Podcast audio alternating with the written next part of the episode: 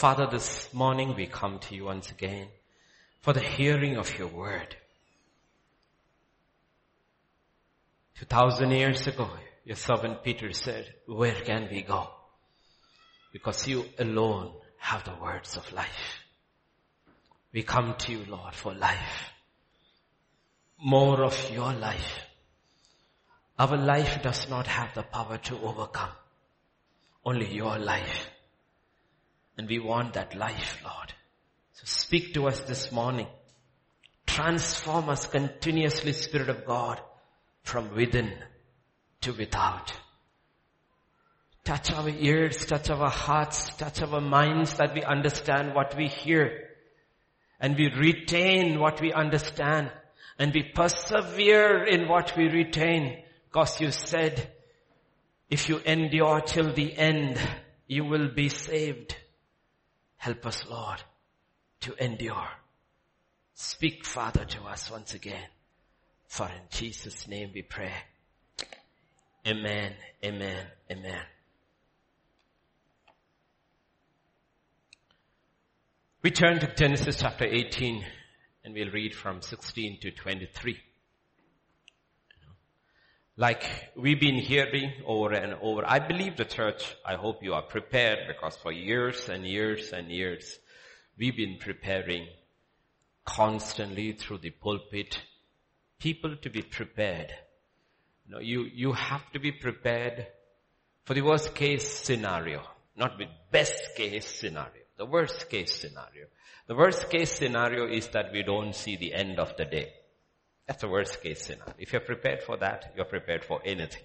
Like statistics wise, you know, you have scientists with all kinds of modules and they will pick it up and they will work it out. This is Australian scientist who has good scientific models they have used and said by the time this best case scenario, this virus goes around the world and finishes, uh, maybe a year, two years by the time it peters out. 16 million people would have died and 2.8 trillion is the loss for the world economy. Best case scenario. Worst case scenario, he says 8 trillion, trillion, we can't even add zeros to it, okay? Trillion dollars of world economy and 68 million would die. And it's actually true. It just goes around and goes around. By the time panic is all over, people are still dying. Still dying and dying and dying and dying and dying and dying and dying. Okay. So, but we never prepare for a virus. We prepare for life. Okay. At the end of life, this life which we all enjoy, there is a definite end to that life. Absolute definite, certain end. It's an appointed unto man to die once. And it is judgment. Then, this is Abraham, okay? Before that, what happens? Abraham is 99. God visits Abraham's tent, has a good meal, okay? Feeds him a good meal. It was beef, by the way. Mm. Good meal. He had a good meal. And uh, now he's leaving. Then the men rose from there and looked towards Sodom. And Abraham went with them to send them on the way. And the Lord said, shall I hide from Abraham what I'm doing? Since Abraham shall surely become a great nation and a mighty nation, all nations of the earth shall be blessed in him. For I have known him in order that he may command his children and his household after him that they keep the way of the Lord to do righteousness and justice, that the Lord may bring to Abraham what he has spoken to him. And the Lord said, because the outcry against Sodom and Gomorrah is great, and because their sin is very grave, I will go down now and see whether they have done altogether according to the outcry against it that has come to me, and if not, I will know. Then the men turned away from there and went towards Sodom, but Abraham still stood before the Lord. And Abraham came near and said, would you also destroy the righteous with the wicked? Okay. We go to verse 16. Okay. So the fellowship meal is over. Okay. God comes down, two angels, and I believe, and all theologians practically agree this is the pre-incarnate appearance of Jesus in human form. Okay? Two angels and Jesus. So fellowship meal is over. The first part of the visit is accomplished. You're going to have a child, you shall name him, all the promises are given. Okay? God is satisfied. Abraham and Sarah are satisfied. Promises have been received. And now they are leaving. Small details, small details are important, okay? When you read scripture, first of course read your Bible through the year, but then after that, use that microscope. If there were no microscope, you wouldn't know there was a coronavirus. So in the same way, if you use God's Spirit to read scripture carefully, you will see little things. Then the men arose from there and they looked toward Sodom. They arose and they looked in one particular direction. Okay. They are in Mamre and they're looking towards Sodom. And Abraham went with them to send them on the way. Little details. Okay. Sometimes when a man of God comes to your house, it's good to go with him and see him off because you do not know what you will hear on the way. You will not know what you will hear on the way. It's important. It's important. It happens to me almost every visit after the first time. First time it's different. After that, they are fighting to take me back. I want to come with you. I want to drop you. And on the way, there are questions asked and answers given. Questions asked and answers given. This, this, this, this, this, this, okay. Say Abraham walked with God. Look at Acts chapter 21. Okay, Paul is leaving. I don't think Paul ever came back to Ephesus. Back. When we had come to the end of those days, Acts 21, 5, okay? We departed and went on our way. We departed and went on our way. And the whole church came to see him off. The whole church came. One of the times many years ago when it was very dangerous and very difficult in that country when Christianity was banned and meetings were not allowed and preachers were not allowed and I had gone in and preached and when I finished all my meetings and I was leaving, by bus. When I reached the bus station in the morning, the whole church had come, practically. You know how it helped me? When the whole church came over, the driver, whom I did not know, who didn't know me, came and said, why are you all here? Because he was a believer. And they said, Pastor Babu is here. Oh, he said, your pastor, Jai Masi, Jai Masi, Jai Masi. And then he said, sir, sir, sir, please give me your bag. He took my suitcase. And you know, in buses, you have a separate locker for the driver's kit. He took my box and he put it in the kit. Everybody said bye, hugged, everything, left. First check post. Cops came in. Open the bags. Open the bags. Open the bags. Open the bags. Checking except mine. You know why? Because it was in the driver's kit. You know why it was in the driver's kit? Because everybody came to see me off. Scripture lives over and over in the lives of people for 2000 years. All came, accompanied us with wives and children till we were out of the city. The city is not very friendly. City is hostile. Outside. And we knelt down on the shore and prayed. They would never see Paul again, but they would remember his last prayer for them. They would remember. You know why? Because they went to see him off. That's why the Bible is a living book and all those little, little details really open up and you see God living over and over and over and over in time through the lives of his people. what if Abraham had just stood at the doorway of his tent and said, bye. Book of Genesis would have been probably written differently.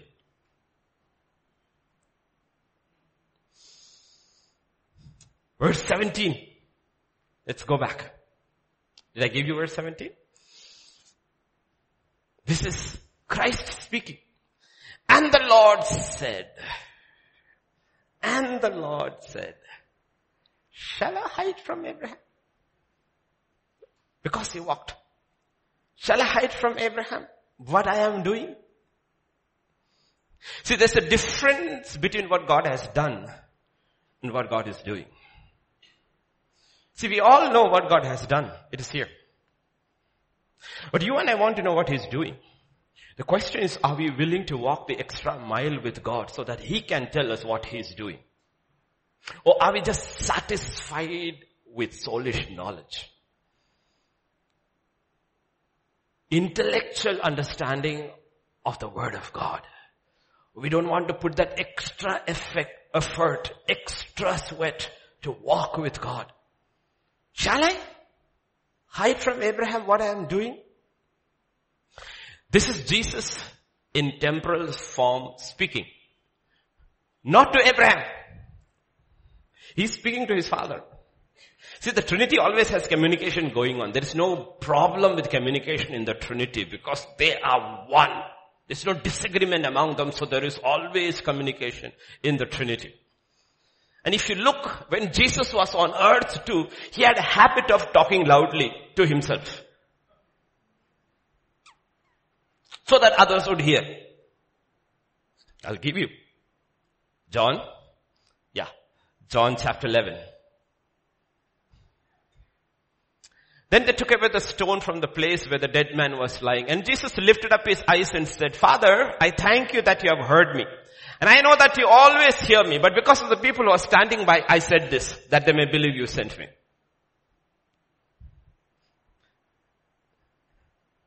Now he's saying it loudly. Dad, thank you for hearing me.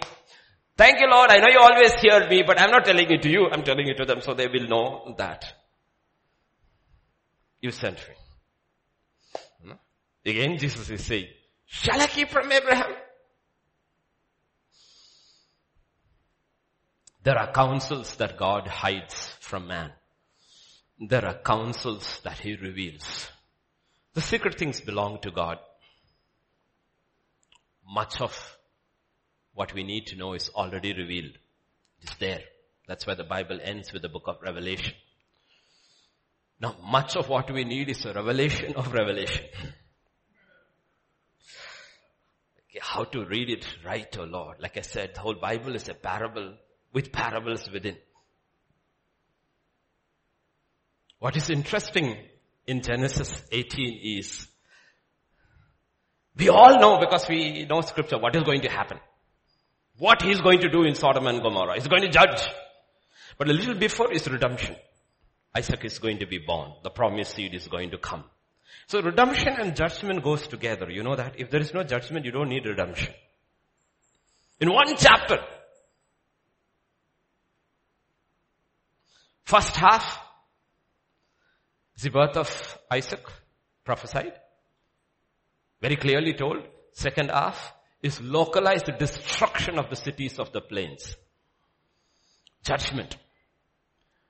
Now the question is, is coronavirus a judgment? Answer. We do not know definitely. We can assume, presume, read the signs, why? Because we don't have 100% divine revelation. To make, help us make judgments like that. But Sodom and Gomorrah, definitely yes, because he said so. Noah's flood, definitely because he said so. The ten plagues over Israel, definitely. The Babylonian captivity, yes. The last day's judgment, yes. So only confusion is when these things happen, is it part of what has been prophesied? So the plague the world is experiencing, what is it? Well, we can tell you definitely what it is. Matthew 24, Matthew 24 verse 7 and 8, Jesus said, nation will rise against nation Kingdom against kingdom. Actually it means ethnos, which means communities. So what we saw two weeks back in Delhi was two communities fighting within a nation. And there is this incredible divide going on around the world within communities. And then there will be famines, pestilences, and earthquakes in various places. And these are the beginning of sorrows. What are these? These are the beginnings of other translations, labor pains. This is the beginning of signs, sorrows, signs. So is it a sign? Definitely it is a sign. Because in recent history we haven't faced a pestilence like this. We haven't faced that has caused so much scare. So it is a sign. Because you see, we want to think God is detached from us, but He is not. He is intimately involved in the affairs of men. And if you want to know how intimately He is affair, intimately involved, you just have to look at the cross. The cross is the ultimate symbol, sign of God's intense and intimate involvement in the redemption of mankind. So in verse 20, if you go back to Genesis 18, and the Lord said, because the outcry against Sodom and Gomorrah is great, and because their sin is very grave. And he gives a reason. Says there is an outcry. We never know the outcry that goes to God. We only hear each other's complaints. God hears the cry of his people in China. Millions upon millions upon millions. Tortured. Labor camps. Organs are harvested. Taken out from living healthy people. Just taken out and transplanted into rich people who have money to pay. The kind of brutality that is going on.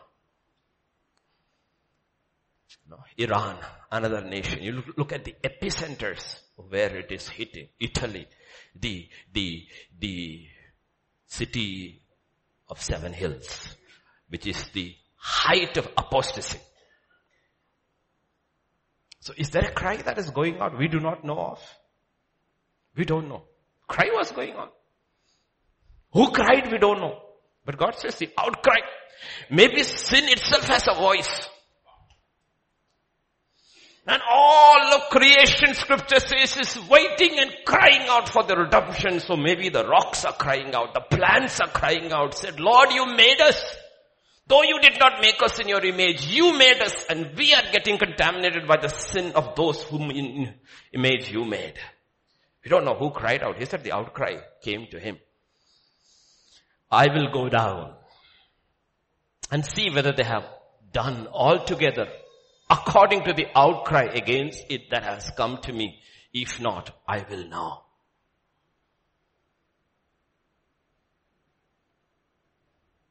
The question is, why should God personally come? So that no man will stand before God and one day said, you were not fair. God said, I was fair. I was there. I was there. I was there. Look at Genesis chapter 11 and verse 5. After the first judgment of Noah, when it's over, new world has started three generation, two generations later. The Lord came down to see the city and the tower which the sons of men had built. He came down. He came down.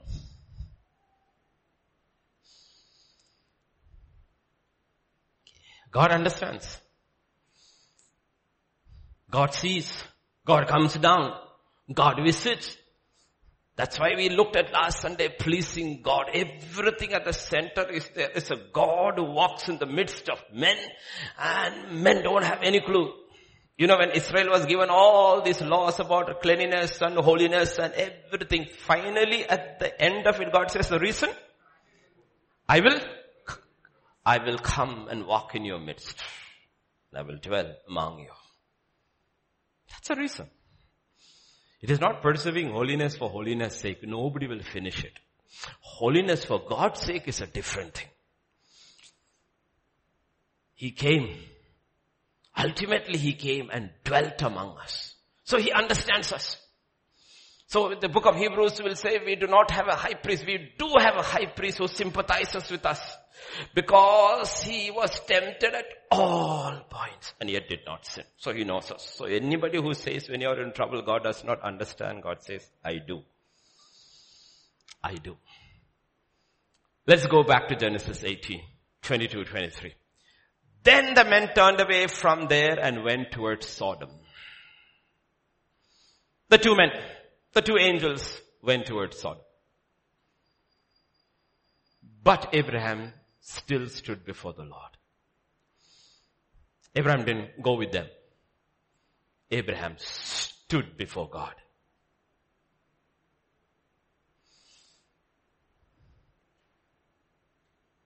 Read carefully. And Abraham came near. This is true prayer. It's not standing still. It's drawing near. Three people are there. Two of them went. He stood still and his eyes are not those on those who went. His eyes is on the one who stayed back. And scripture says he went near. The apostle James will say, draw near to God. In the garden of Gethsemane, Jesus took his disciples. They were into groups. He took Peter, James and John even further and he said, tarry and pray. And then scripture says he went further because he was drawing nearer to his God.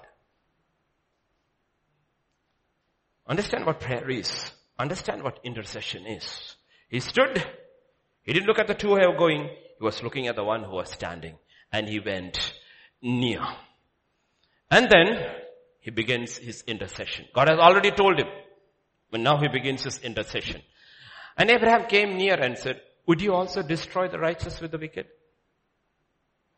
You can never intercede with God without balancing justice and mercy. Cannot. Be very careful. There is a distinction between justice, righteousness and unrighteousness. That's why the first step of understanding God's will is good. Right? Good. Why? Because we ate of that tree, Adam did, we all did, we all have this blurred idea of what is good and evil. Earlier only God could tell you what is good and what is evil. Now man decides what is good and what is evil. Jesus says the day will come when man will call evil good and good evil.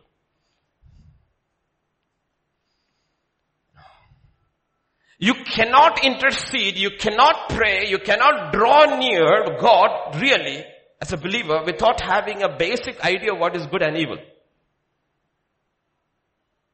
In Romans 12 and verse 2, scripture says, do not conform any longer to the pattern of this world, but be transformed by the renewing of your mind. Then you will be able to test and approve the will of God. That is His good First is good. Let's go to pleasing. Pleasing we saw last time.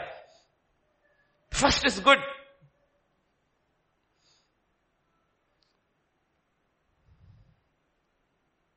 Abraham came near. That's intercession. That's intercession. My wife has this habit of suddenly I'm reading something else or news or something. Suddenly she will say, pray. And I said, I can't.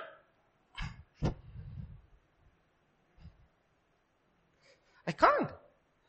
Even last night, she said, pray, knee is hurting. I said, okay, your knee is hurting, I will pray. I said, I can't because my mind is elsewhere. You cannot pray to God suddenly without drawing near to Him. You can because you're always praying.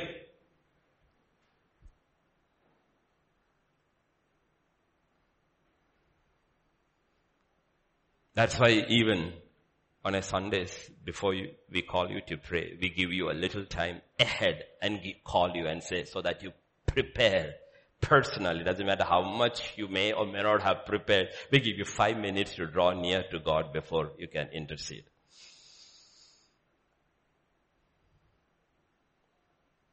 But you cannot intercede without having a rough idea of the righteousness of God. Otherwise, some of our prayer requests may be absolutely unrighteous in God's ears.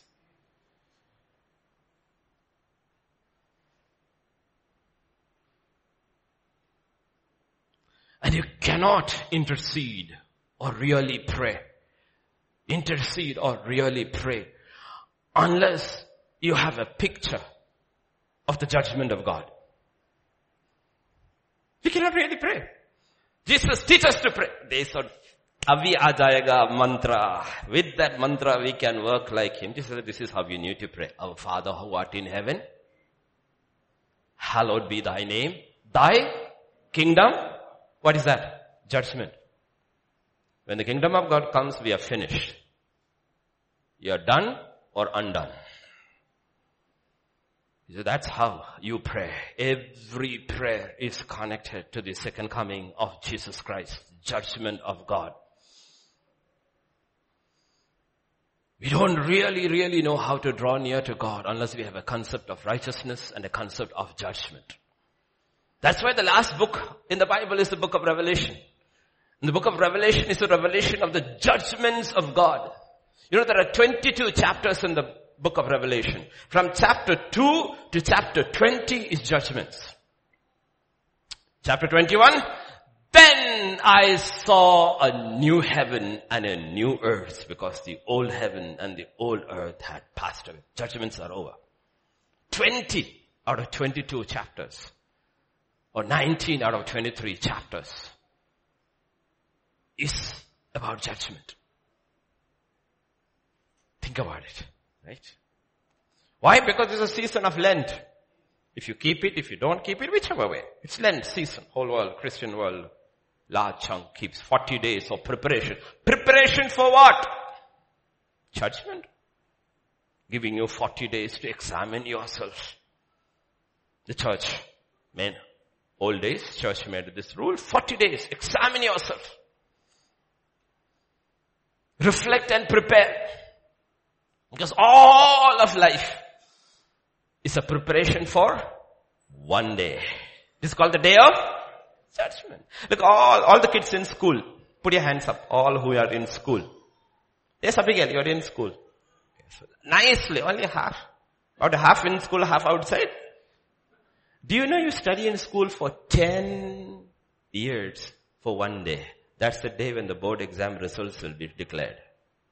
That 10 years labor is on one day. When the result come, everybody is checking, checking, Lord, mercy, mercy. 10 years for one day. And the one day will decide where you are going. One day. 10 years. How much more that day of the Lord.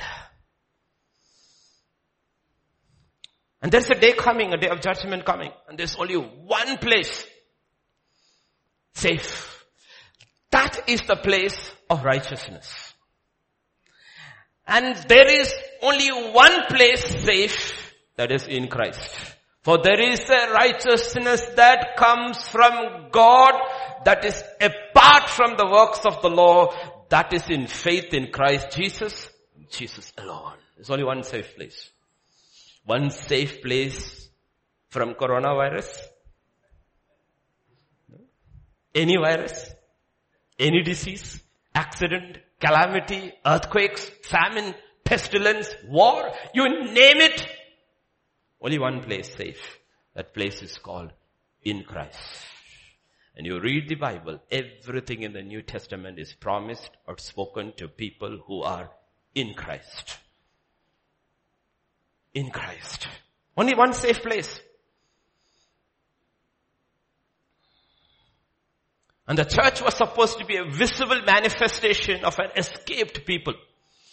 A people who have escaped the fury and the wrath of God by faith in Christ and Christ alone. That's why we announced about baptism.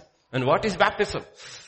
I'm gone and I'm come I have died and have risen in Christ and hidden in Christ. Lord, the old man has been judged. Please understand that. This is what God actually prepares his people for. Jesus said, when the Holy Spirit comes, he shall convict the world of sin and of righteousness and judgment. Sin, righteousness and judgment. Judgment because we don't That's the Holy Spirit's work. And the writer of Hebrews talks about elementary, primary class teaching for believers. Repentance from dead works, faith towards God, doctrine of baptisms, laying of hands, resurrection of the dead, and sixth one, judgment. Judgment. Judgment. Imagine going to school without exams. Who will study? Don't have to study. No homework. Just sit and listen. You know what? School is not church. Well, church should be like school.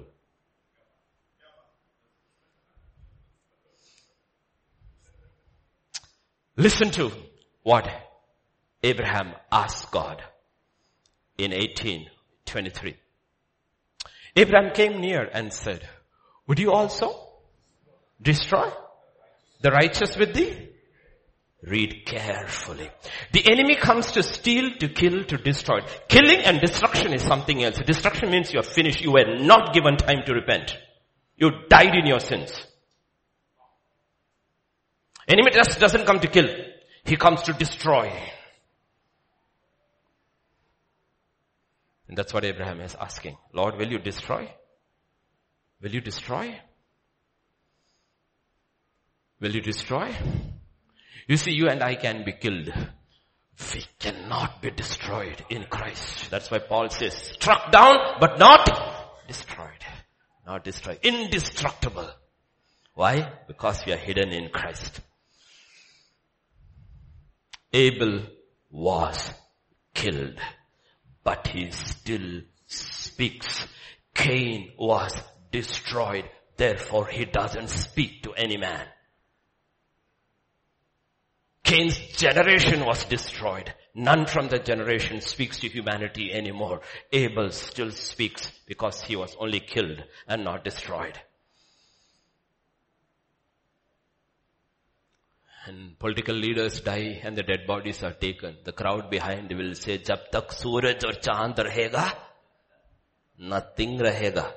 Gone. One statue is there. And when the statue was put up there, hand was, in the night, crooks come and break different fingers, so now different fingers is pointing up. In the, you look at the statues in the city. This is the person who caused terror in the lives of people. You know how Saddam Hussein's statue was brought down and the people were celebrating? Because if you don't have Christ, you don't die. You are destroyed. That's what I said, no? Perspective changes. Unless you see death and judgment, we will not really value the work of Jesus Christ. Many struggle with the church all over the world, even here, especially the young ones. Struggle with the church. When will it finish? When will it will finish? Like children on a trip. When will we reach? When will we reach? When we will reach? Here this thing is going. When will he finish? When will he finish? When he will finish? Let me tell you about those eight people caught in the ark. Noah and his family. They were in the ark for a long time. Not with humanity with animals. I'm telling you, it was stinking inside. Sometimes the church stings. But I will tell you, the sting inside was better than the storm outside. Nobody tried to jump out of the window or the door because they knew outside was death. The stink inside was suddenly better.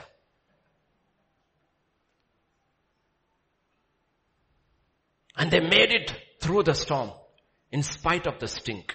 It must have been claustrophobic. You know what claustrophobic is? Small spaces, dark spaces, you know.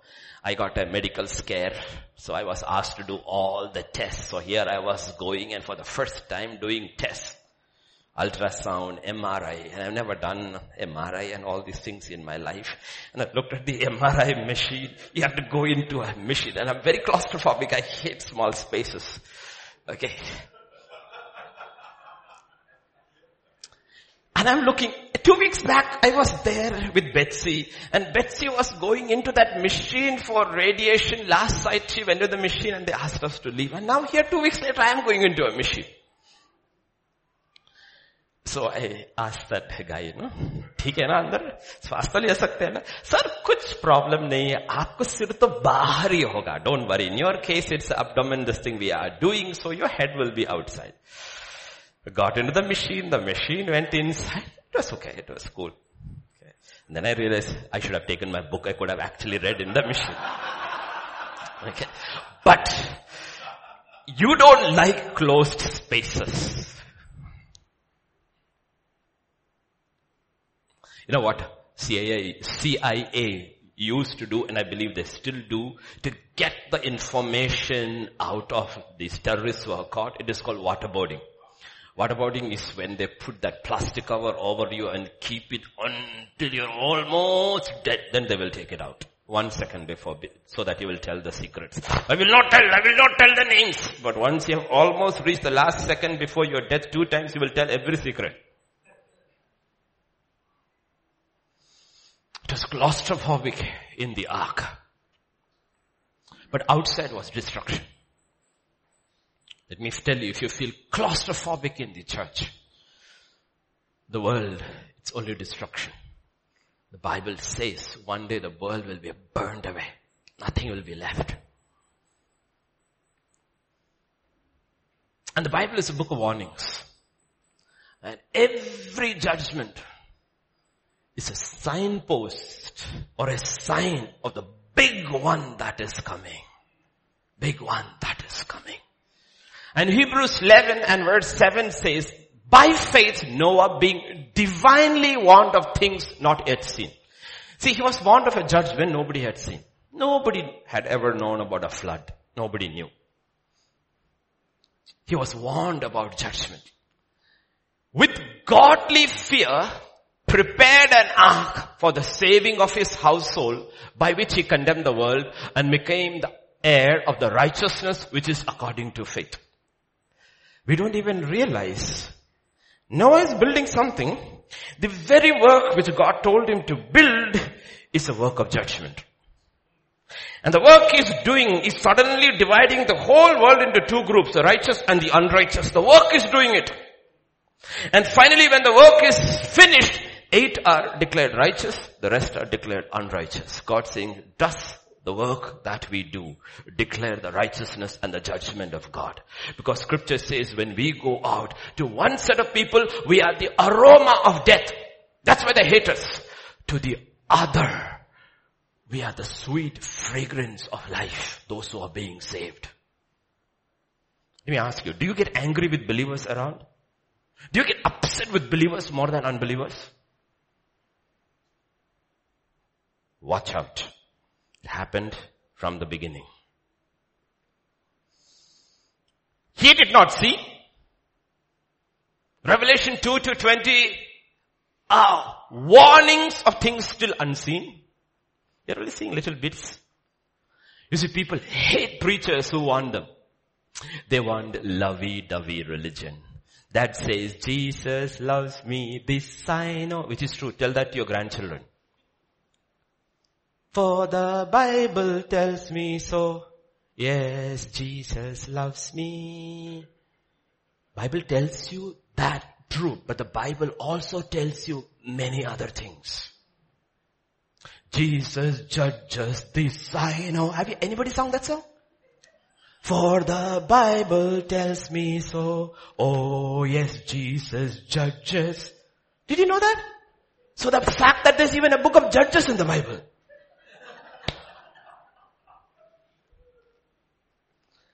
Oh, get the full picture.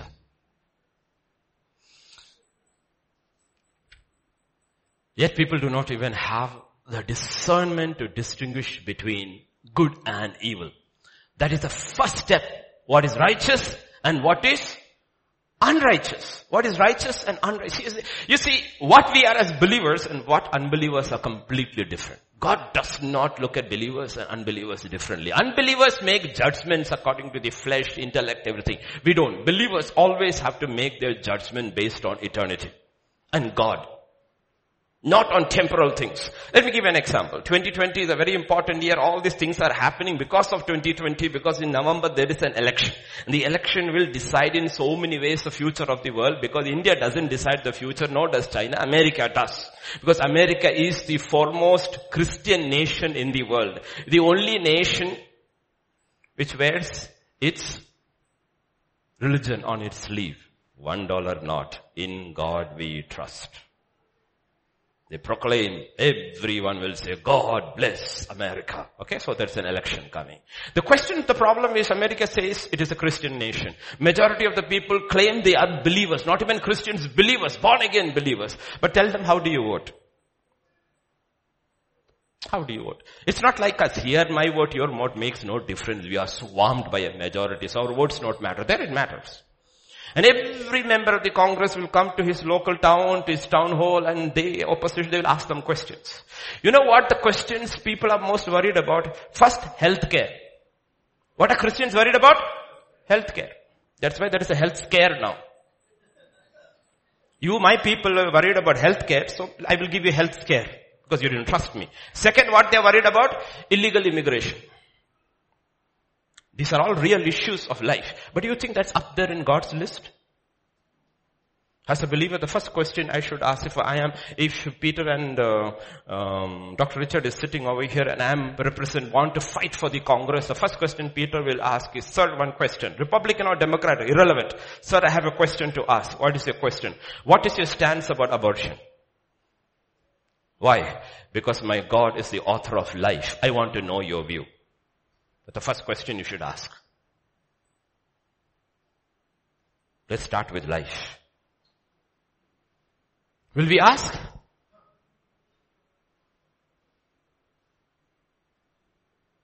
That's the question. You know how they all, whether it is Republican or Democrat, the, the wishy-washy ones, you know how they, no, I believe in the right of the woman.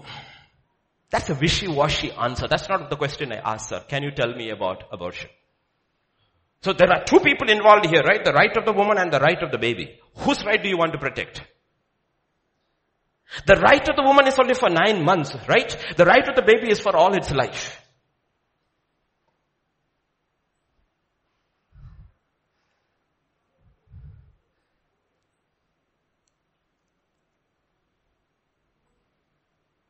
You know what happens in the US?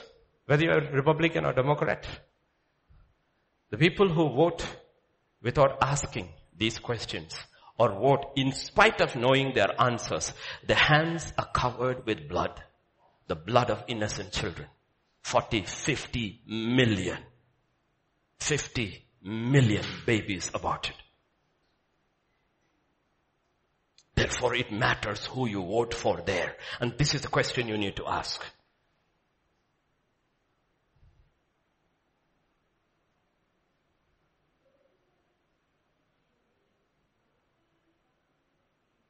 Because the babies don't have any right.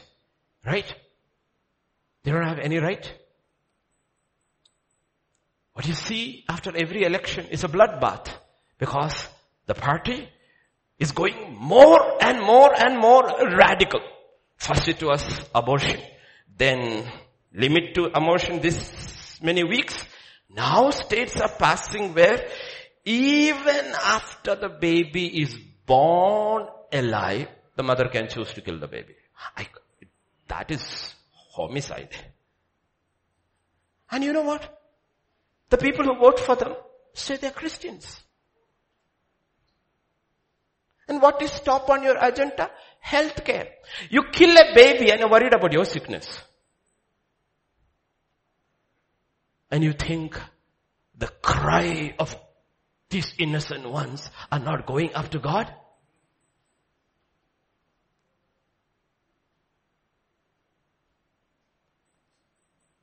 And you know what the Christians believing ones say? Oh, it doesn't matter the baby is aborted. After all, the baby goes to God. Oh really? Jyoti, are you saved? Can I kill you? You'll go to God anyway. Why study? What an answer. What an answer. These are talking about believers, so-called spirit-filled believers answers.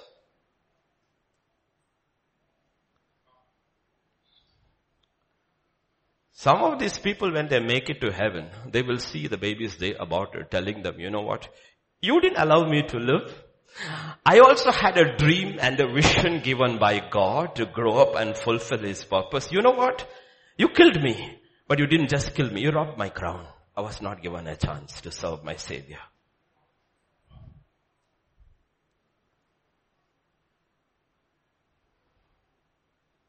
See, we don't realize all of us nations and as individuals are living on borrowed time.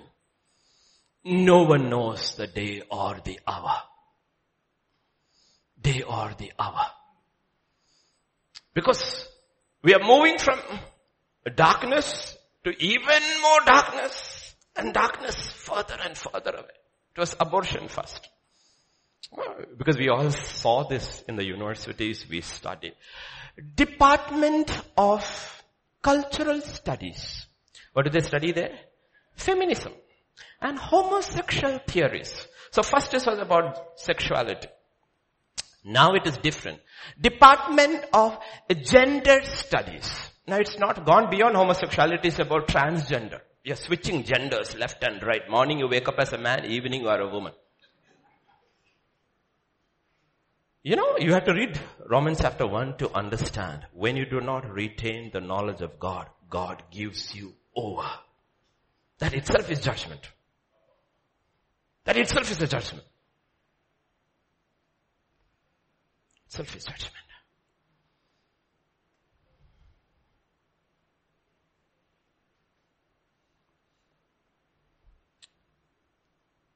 So when we read the Bible, and when we pray, understand the righteousness of God. In your prayer life, don't make a righteous God unrighteous by your words. Will a righteous God destroy the righteous with the wicked? God said no. No. I won't destroy. I will kill. I will kill, but I won't destroy. Because God says about judgment, when I draw my sword from my sheath, I don't put it back. The righteous and the wicked will die together. But they won't be destroyed. It's a different thing.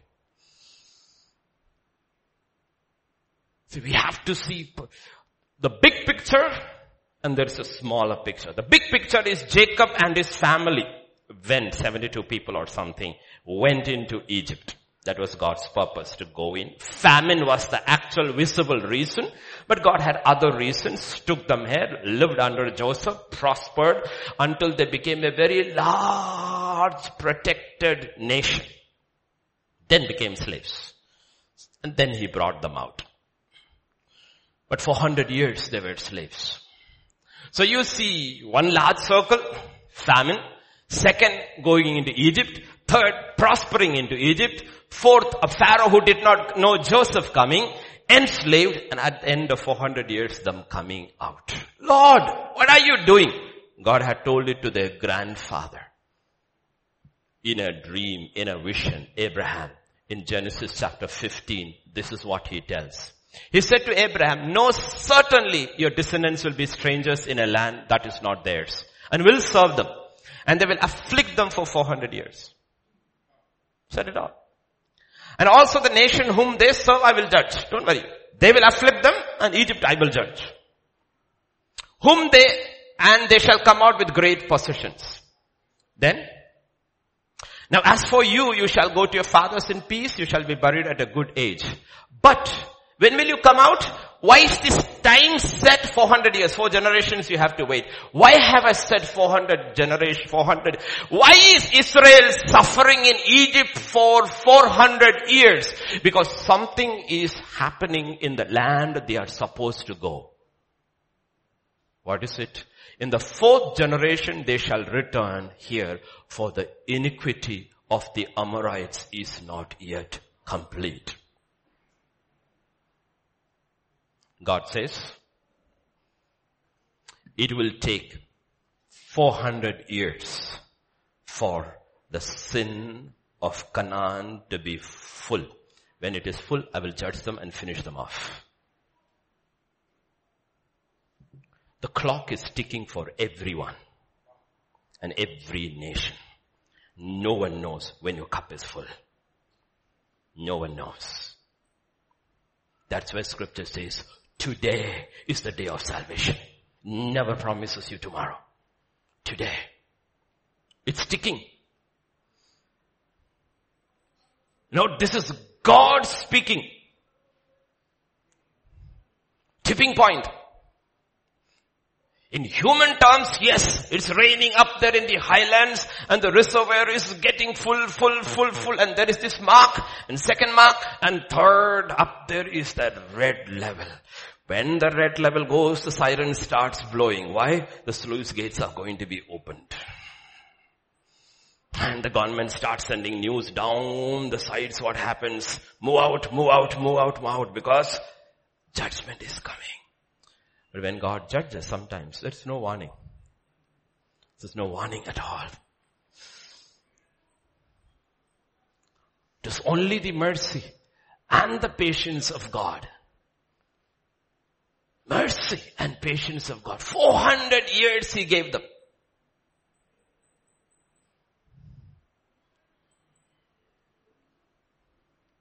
So if you die young, doesn't matter as long as you die right. You live long. Don't be proud. Maybe he's giving you a long time. Because he's a merciful God. That's why the longest living human being is called Methuselah. Because he was Enoch's son and Enoch was told, when this boy dies, the flood will come. So God extended, extended, extended, extended, extended as much as he could. 969 years because of mercy giving the world time. Like in Noah's days. Everybody is in. Noah is in. Family is in. Animals in. And scripture says in Genesis chapter 7 verse 10, and it came to pass after still seven days God waited. Anybody come in? Let them not say, I was unfair. Let them not say I was unmerciful. Let them not say I was not patient. Still seven days.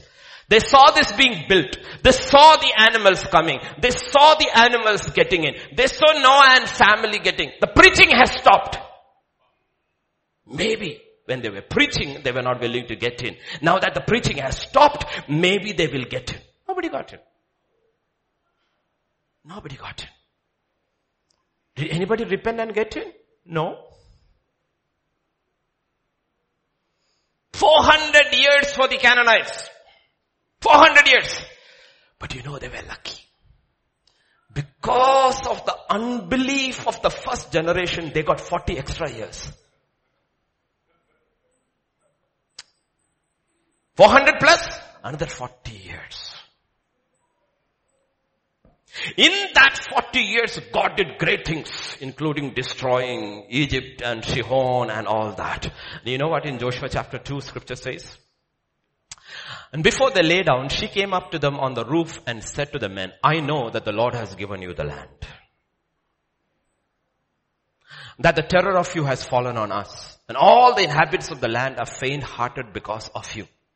For we have heard how the Lord dried up the water of the Red Sea for you when you came out of Egypt, what you did to the two kings of Amorites who were on the other side of Jordan, Sihon and Og, whom you utterly destroyed. And as soon as we heard these things, our hearts melted, neither did there remain any more courage in anyone because of you, for the Lord your God is God in heaven above and God on earth below, yeah, beneath. And now therefore I beg you, swear to me by the Lord, since I have shown you kindness that you will also show kindness to my father's house and give me a true token. Spare my father, my mother, my brothers, my sisters and all that they have and deliver our lives from death. One household got saved in Canaan. One household. in that 40 years. All the others were afraid. They saw the signs and they hardened their hearts. My, my issue with the coronavirus is this because I have seen plagues in the past in scripture. Every time a plague came, Pharaoh said, please, please, please, please, please, please, please, pray to your God. Take it away. I will let your people go. Plague was removed. He hardened his heart. My question to you is, every calamity you face, does it make your heart tender or more hard? Every message you hear, is your heart getting more tender or harder? Because it was Moses who was preaching to Pharaoh. And the heart was getting harder while the magicians and the astrologers are saying, please my Lord, let them go. This is the finger of God. Says no. No.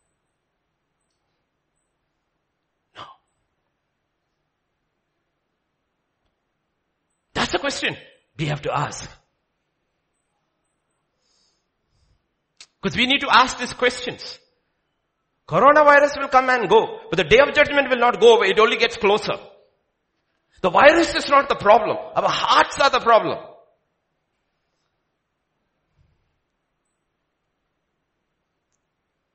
Do you still think God is unjust? Have we been extended mercy? Have been extended mercy? How do you know? I was telling the young man who came yesterday. Look at Genesis chapter 8. Noah has come out of the ark. He came out of the ark. And Noah went out and his sons and his wives and his sons' wives with him. Okay, let me, let me use my memory. He got into the ark, if I'm right, on the 17th day of the first or second month second month of his 600th year and he came out on his 601st year, second month, 27th day. So technically he was in the ark for one year, 10 days. Claustrophobic.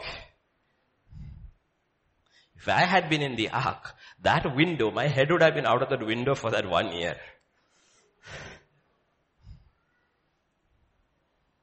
When my wife puts on the AC, I get claustrophobic because the windows are shut. One year, ten days. And he came out. His sons and his wives, every animal, every creeping thing, every bird, whatever creeps on the earth according to their families went out of the ark. Look at. And Noah built a house. Looked for a job. Looked for something to eat. No. What's written? When mercy has been extended to you, what's the first thing that you do? What's the first thing that you did today morning? What's the first thing that you did? It says he built an altar. Probably it was his great grandson, Nimrod will build a tower. Great grandfather built an altar. You know why the word has no effect in our lives? Because we do not have altars.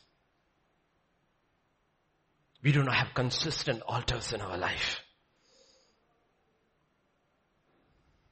Because he understood mercy. Noah knew he was saved by the mercy and grace of God and not by his good works. The problem is if you sit in the ark and look out and look at all the people dying, oh, you were all bad. That is why you died. You see, I'm good. That's why I'm inside. No. I received mercy. I received mercy. That's why I'm alive. The first thing that I'm going to do when my eyes open is, Lord, thank you for one more day. Because if I had died last night, I probably wouldn't have been ready for judgment. How can you say so, pastor? Because scripture proves so. Look at Genesis 2 verses I'll give you. 6, 5. Then the Lord saw the wickedness of man was great in the earth and every intent of the thoughts of his earth was only evil continually. Okay? That is the beginning of judgment. He saw every thought, every inclination of man's heart is, it had reached tipping point. So God said, I need to judge. He judged. One year over, Eight people come out of the ark with the animals Now you look at what God says when they come out. No. Sorry. Uh, 821, not 621, 821. That gives me time for a sip.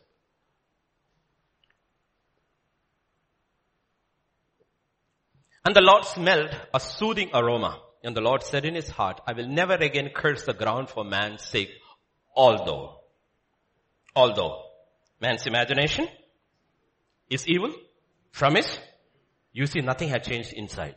And no one knows I am saved only by mercy and not by my good works. Nothing has changed. Nothing has changed. You see, when we start putting trust in our good works, our prayer life changes. We slacken. Church is option. Reading the Bible is an option. Asking the Lord speak to me is an option. Why? I'm good now. But that's not what Noah did. When he came out, the first thing he did, he built an altar.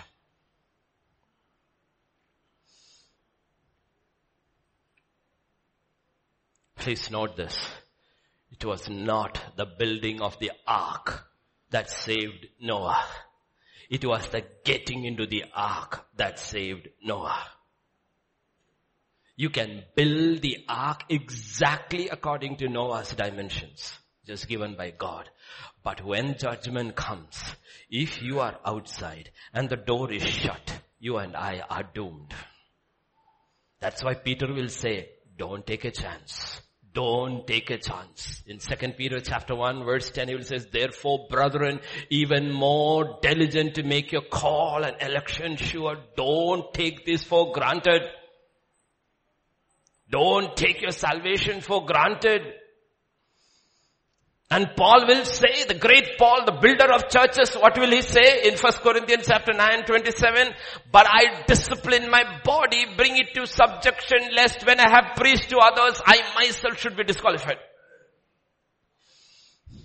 I pushed everybody like the trains in Tokyo. You have to see the trains in Tokyo. I mean, you have to see, I mean, YouTube, you don't have to travel. You can see everything on YouTube. The easiest way is to save your money. And be a tourist. And never fear coronavirus. You don't have to wear a mask before YouTube. You can watch any place in the world better than you actually go because professional cameramen have shot all these places, which you will miss when you go. You know how they push? The people, there are two guys will be standing behind every door because the crowd is massive and when the crowd comes in last, they will push them in and the sliding doors will close. That's what Paul is saying. I have pushed people into the kingdom of God last, I shouldn't be out. Thessalonica, Corinth, Ephesus, Galatia, everybody pushed everybody in. But I need to be careful, I am not out.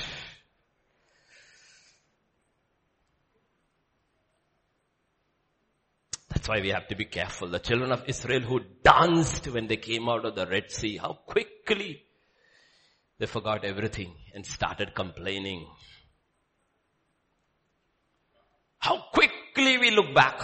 How quickly we go back to our past. As soon as we get out of this hall, fellowship becomes gossip.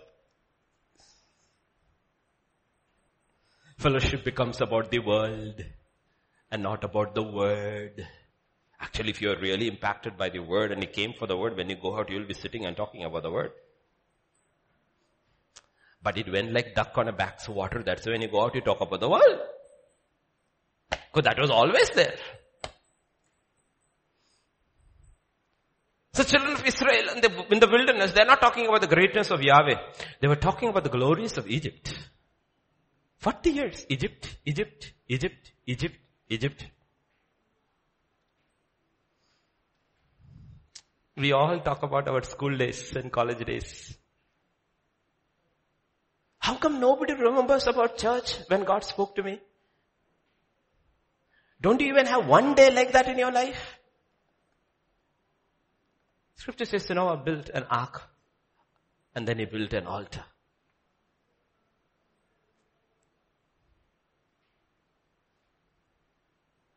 Do you know when he, before he began building, the first thing God taught him, first lesson God taught him, it's interesting. Genesis chapter 7 and verse 2. You shall take with you seven each of every clean animal, a male and, and his female, and two each of animals that are unclean, a male and his female. Oh, the law will come how many hundreds of years later? But the first thing God teaches him, this is clean, this is unclean, this is right, this is wrong. You, this unclean, unclean is all connected with the holiness and nature of God. Even all of creation is divided into clean and unclean. Why? This is who I am. This is who I am. That is what the Jewish kids are told right from the beginning. You can eat this, you cannot eat this. You can eat this, why? Because that is how the nature of a God is. This is clean, this is unclean. You can do this, you cannot do this. Why? Because this is right, this is wrong. Why? Because our God is like this. And scripture says when he came out of the ark, he offered what? What sacrifice? Clean animals. Was our sacrifice clean today?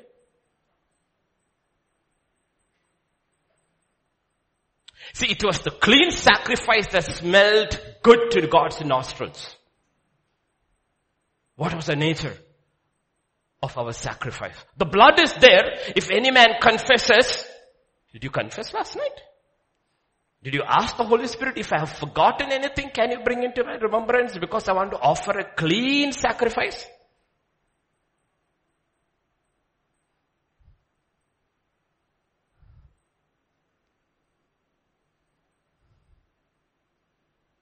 The blood is there. The spirit is there. The word is there. Bible says all these sanctify. So I too can, you too can offer a sacrifice which is clean. If you build an altar, you build an altar, you too can offer a sacrifice. Right? If you look at the order, in the book of Genesis. You don't have to go over there. Father is dead. So finally, Abraham moves into the promised land and encounters God. So scripture says, if I'm right, in Genesis 12, 7, he built an altar. And verse 8 will say, he pitched a tent. First what? Oh no, we pitch our tent first. I need a job, I need a job, I need a job. I need to buy a house, a house, a house. I need a wife, I need a wife, I need a wife. Where is your altar? When is it going to come? When I am retired. Man gets out of the ark after one year and ten, one month or 20 days, 10 days. First thing he does is he builds an altar and offers a clean sacrifice. As what? Burnt offering. Do you know what a burnt offering is? The whole animal is offered. Wait a minute, Noah. What did you eat for one year and ten days? Vegetables, dry fruits.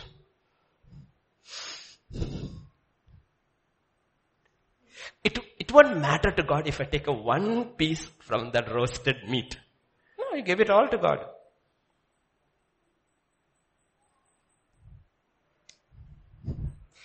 He gave it all to God what he hadn't touched for one year, ten days.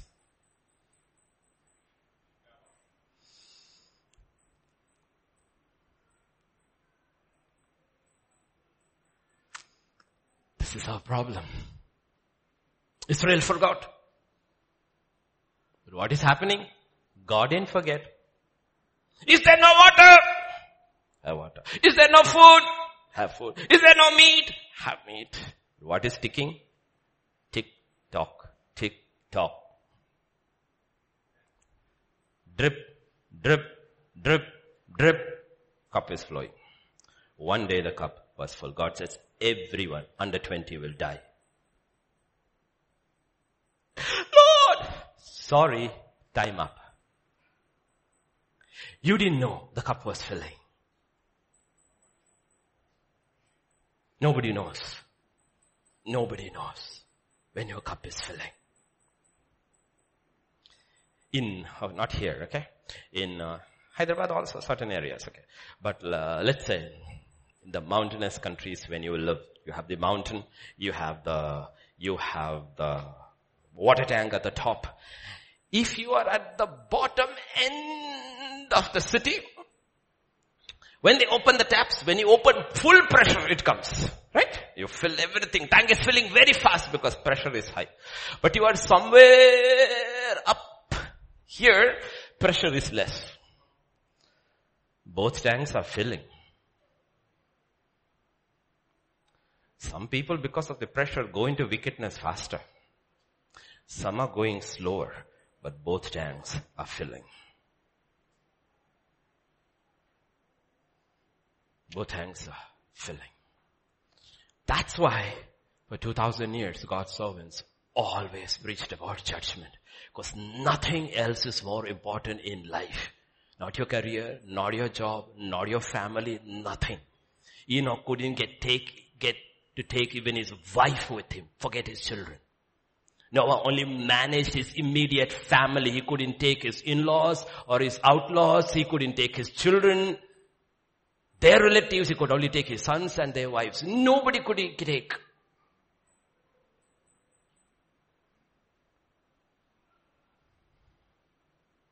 Four hundred years of silence between the gospels, sorry, between the Old and the New Testament.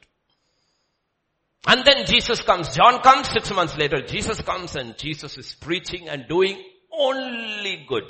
Only it never did one bad act. Everything it did was good. But why did they hate him? They hate him because of his message of judgment. That's why even the disciples left. Everywhere he said, repent! Oh, the same thing will happen to you. Lord, why did this die? He says, you don't decide, depend. You also will die like this. They gnashed their teeth at him. Do you know what he told them? They were so angry with them. This is what he told them in Matthew 23. Therefore you are witnesses against yourself. You are the sons of those who murdered the prophets. Up then. Keep filling. Keep filling the measure of your father's guilt. Keep filling. Just keep filling. Fill up. Keep filling.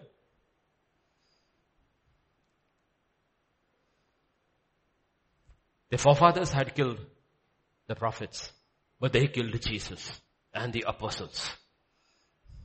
And by 70 AD, nobody was left alive. Everybody was destroyed. The temple was razed to the ground and the city was burned down. He said, keep filling. Keep filling. There's a constant theme in the Bible. Because tomorrow is not guaranteed to anybody. Make peace today. Don't wait for tomorrow. Paul will say this in Thessalonians, 1 Thessalonians chapter 2. For you brethren became imitators of the churches of God which are in Judea in Christ Jesus. For you also suffered the same things from your own countrymen, just as they did from the Judeans. He says you what? The Jewish believers who got saved suffered under the Jews. You Gentiles who got saved suffered under the Gentiles. And who killed both the Lord Jesus and their own prophets and have persecuted us and they do not please God are contrary to all men. Forbidding us to speak to the Gentiles that they may be saved so as always to fill up the measure of their sins. That's what governments do, no? Even the governments here do. Don't preach the gospel. Burning Bibles, stopping meetings and attacking. He says, you know what? They don't want you to preach the gospel so that people get saved. He says, you know what they are doing? They are filling their cup. They are filling their cup. They're filling their cup.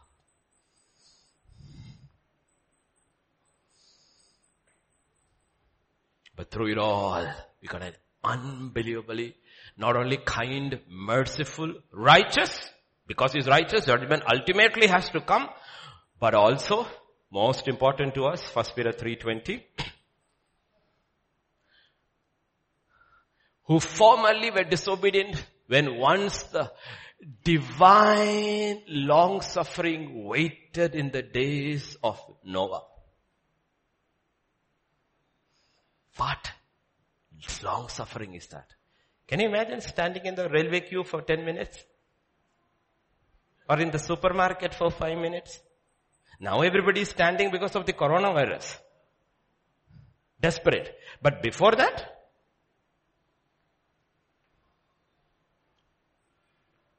I was impatient. Other, uh, sitting at the doctor, doctor hasn't come, doctor hasn't come, doctor hasn't come, doctor hasn't come, doctor hasn't come, but we always carry something to read, so it's okay, we will read.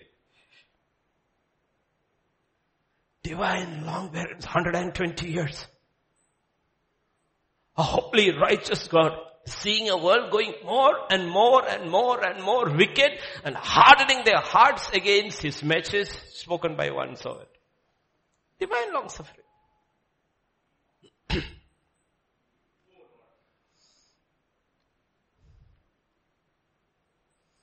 the question is, what are we building? One man was building, scripture says, warned of things unseen. Noah built. The question is, what are we building? How are we building? There's an interesting thing, long back I preached about this, but it's an interesting part. God told Noah how to build. Measurements, wood, material, sab chhod do.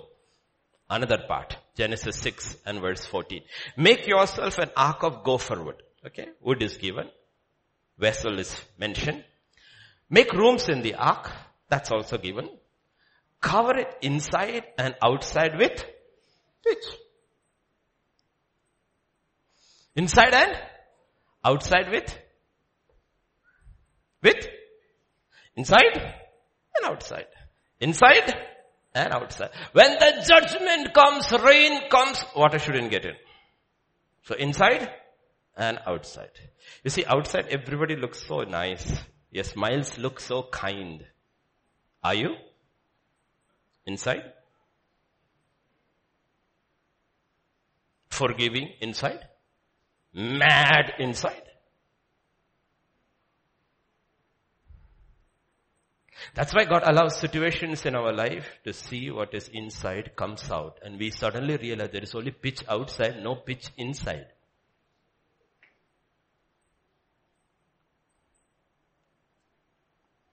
If there is a pitch inside, it's like the Australian pitch, it's bouncing like crazy. And we who learn to play on slow pitches don't know how to handle it. So we say it flew off the handle. Yeah, it did. What is inside? Comes out. You know what? That ark, if there was no pitch inside, would not have survived judgment day. If there was no pitch inside. It was not just the outside. It is inside that matters. It's not the outside alone, inside. We heard about work last Sunday.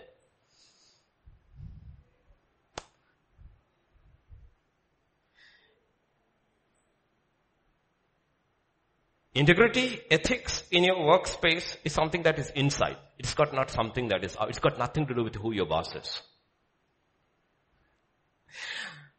Joseph worked so well for his father because he loved his father and his father loved him and gave him a coat which the brothers did not get. But when he was sold as a slave, you got no coat and you got no salary. You are just a slave bought off the block. How did he work? The same way. Why? Because what was inside just came out. And then he was thrown into prison. Worse, now in chains in a dungeon. How did he work? Because what was inside just came outside. That's what God is trying to do. Changes from inside. The law religion only changes you from outside. It doesn't change you from inside.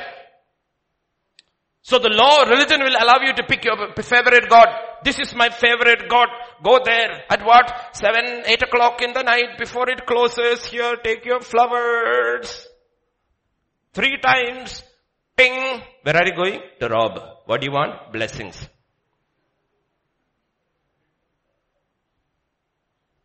If you think the thief does not pray, you're mistaken. He prays every day better than you not to be caught.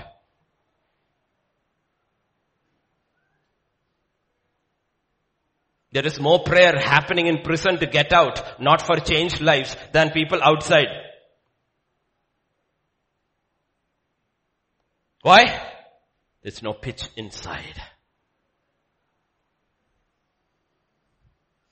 If there was pitch inside, your prayer request would be different. Pastor, this is my prayer. I have done my part. All I ask is that when I go into that exam hall and the question paper comes, help me to remember, oh Lord, I have done my part.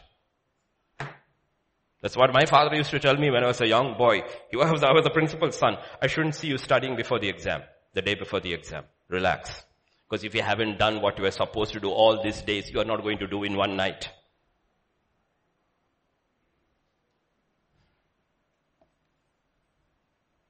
Learn. Keep changing. Learn. Keep changing.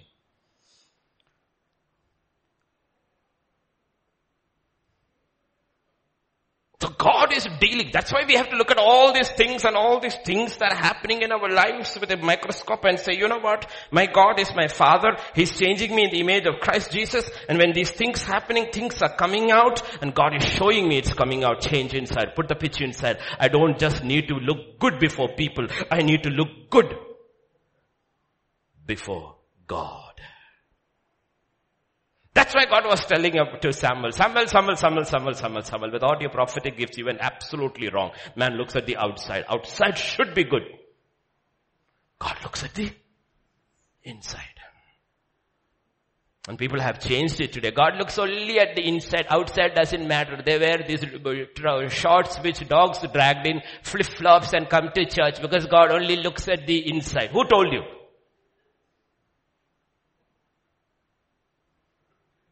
Who told you that? All through the old covenant, the same God says, wash yourself, sanctify yourself, look good outside, look good inside. Who told you?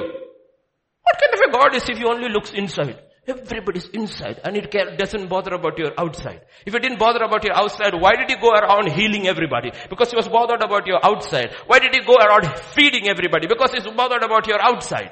But he's also bothered equally about your inside, more about your inside. And we are not bothered about our inside. Lives are continuing unchanged, untouched. We are at a very dangerous place. Very, very dangerous place. That's what happened to Abraham. Abraham, after all that years, finally got into the promised land. God came, promises are given, built an altar, offered a sacrifice, came to Bethel, pitched a tent, and then says famine came. And when famine came, what was inside also came out. He was willing to sell his wife to save his life. And God says, this is who you are. This is who you are. That's why God puts His children through pressure so that what is inside can come out. And pressure did not decrease for Joseph. Pressure was going, increasing and increasing and increasing and increasing and increasing.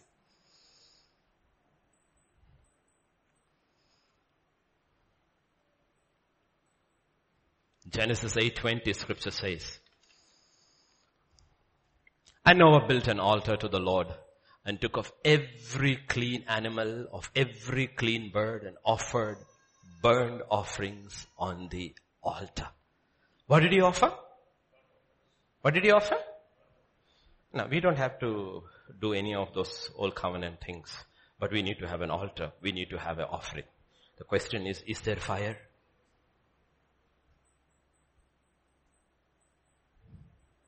Today's Women's World Cup finals. To watch that, there will be fire.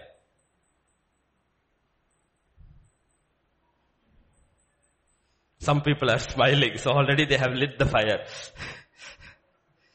How much fire is there, you know, for things of this world? It is okay.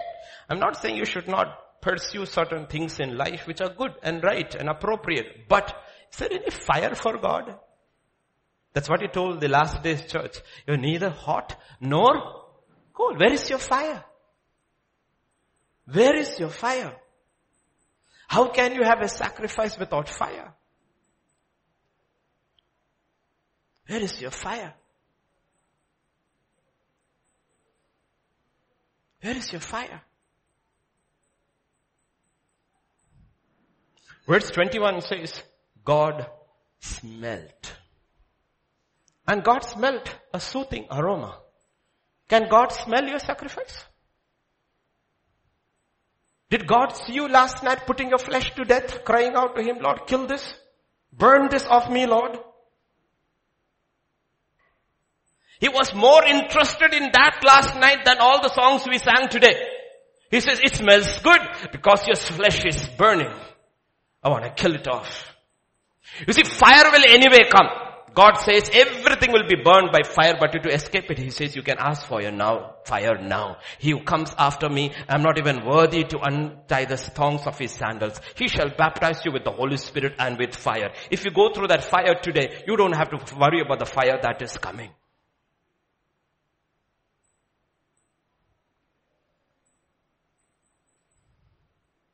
What did God smell today in His house?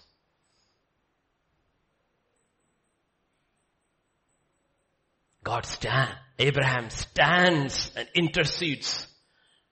Why, you know? Because he has inside knowledge.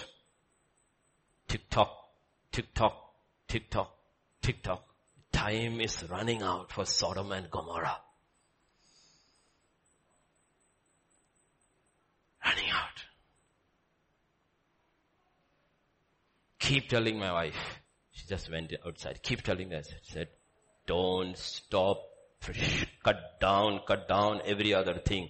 Don't stop interceding for our own children and these children because the more they hear and not surrender, the hearts are not getting better. It's getting harder. Getting harder getting harder. And I promise you, if they finish like this, the day they have their freedom and go from the church to other places, they will not go to church. Because their hearts have been made God proof. Because the word of God does it. 120 years, Noah preached. End of it, everybody's heart was so hard and nobody wanted to get in. Ten plagues. Pharaoh's heart was so hard and even after the firstborn is dead, he still goes after them and he's destroyed. That's why the great man of God, whoever it was, I remember the name, says the same sun that melts the wax, softens the wax, hardens the clay. It's the same sun. And these are real things. Is the plague a sign? Definitely. Tick tock, tick tock, tick tock. From the top echelons of the society, top people in the government, down to the lowest. Everybody is. Tick tock. When do you know? One more light. Light, light, light, light, light, light, light, light, light, light, light, light, light, got away. One more light, you fall dead. Why? Cup was full. And where did you die? Right in the church, in the presence of the apostles while giving an offering. It was a lie, you died. Why? The cup was full. And you didn't know the cup was full. God knew. Apostles also didn't know.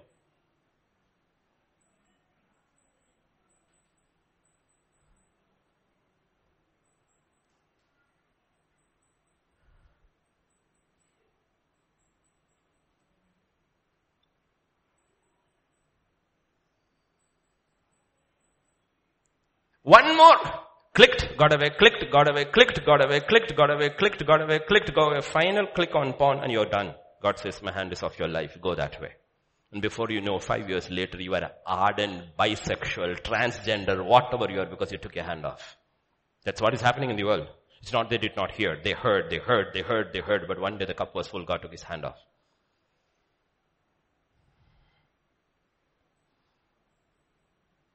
Calm down, calm down, calm down, calm down, calm down. That's one thing I tell my, my driver. You know, we have four drivers. The calm one died. The three angry are still left. But I tell them, I tell them, you know what? Somebody will be cutting you across. Jane do. You get angry, your BP is going up. And one day you will just fall dead on your feet. Why? Because you were angry and you did not even have time to repent. That's why the first thing God tells in the Bible is don't get angry. They will call it hypertension. We call it anger disease. So they will have how to manage hypertension. We will tell you how to manage anger. Angry, proud, angry, proud, and right in the temple, leprosy broke in his forehead. Who was that? Uzziah. Out of the temple, secluded, quarantined till he died. Today's word. From man and from God.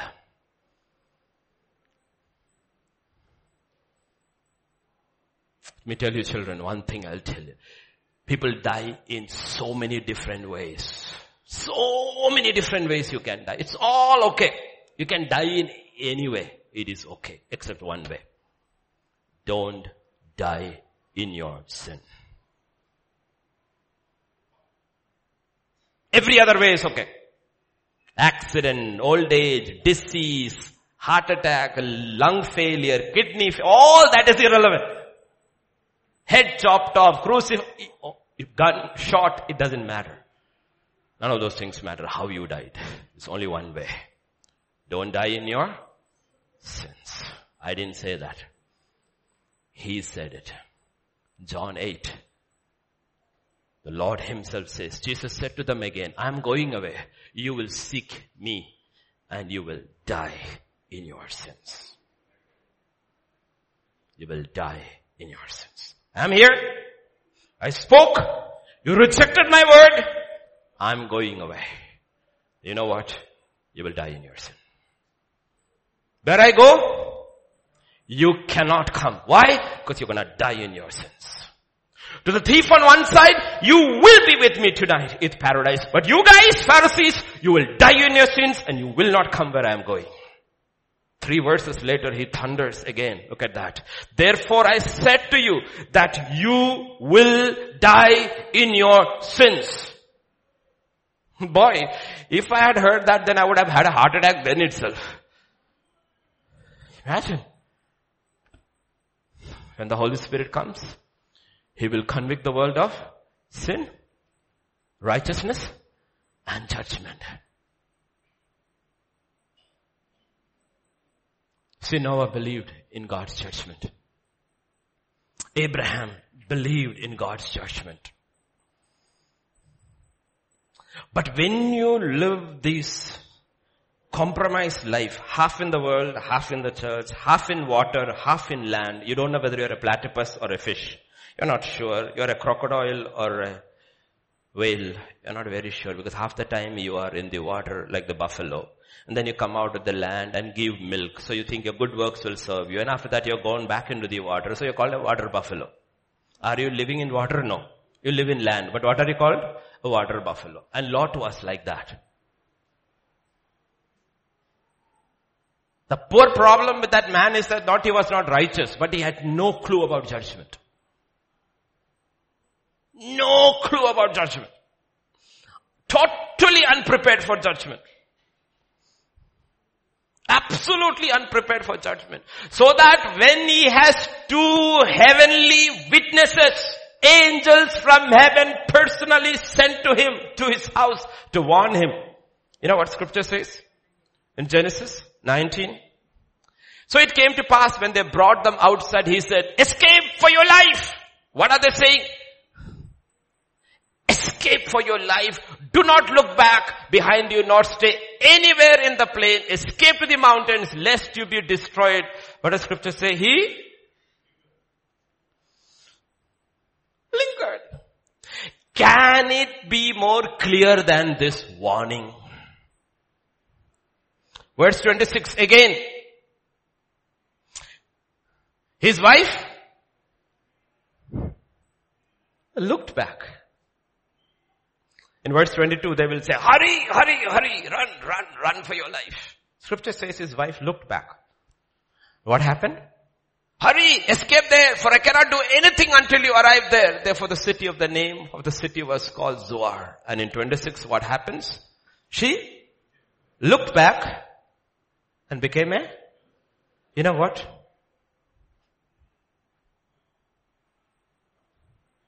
Cup had become full. She didn't know.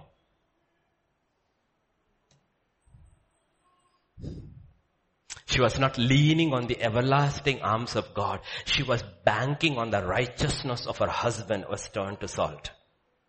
A lot of people who are banking on somebody else's prayer to make you through.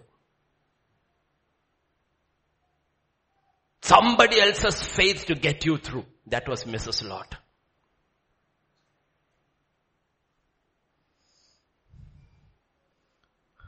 What does scripture say? She looked back. One glance. Did you ever think one look can cost you eternity? But the problem was not one look. She had looked many times. This was the last look. That is when the cup was full. You know the Bible says to whom much is given, much is, can we say that loudly to whom much is given? Much is given. Do you know she was a very privileged woman? Very privileged woman. In the entire world, there was only two righteous men and one was her husband, the other was her uncle. Incredibly privileged woman. When there are only two righteous people on earth with no knowledge of God, no scripture, no books, no church, no testimony, no witness, nothing, and you're married to Lot, Bible calls him righteous, and Lot's uncle is Abraham, you are privileged. You are privileged. Scripture says in the second Peter chapter 2 verse 7 and 8, the righteous, I want to look at that. I want to look at that.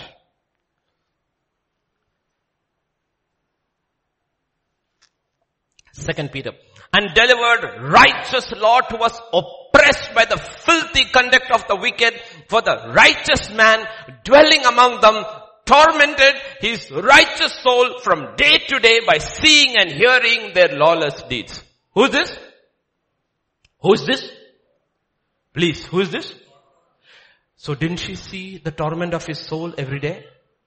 And had no effect on you? Didn't you see the torment your righteous husband is going because of the unrighteousness all around? You mean you were unaffected? So I said she was a privileged woman. She saw his torment, but was not a partaker of his torment. And not only that, the angels came home. And the angels took them out. The angels want, don't look back. But you see, Mrs. Lot only had pitch outside.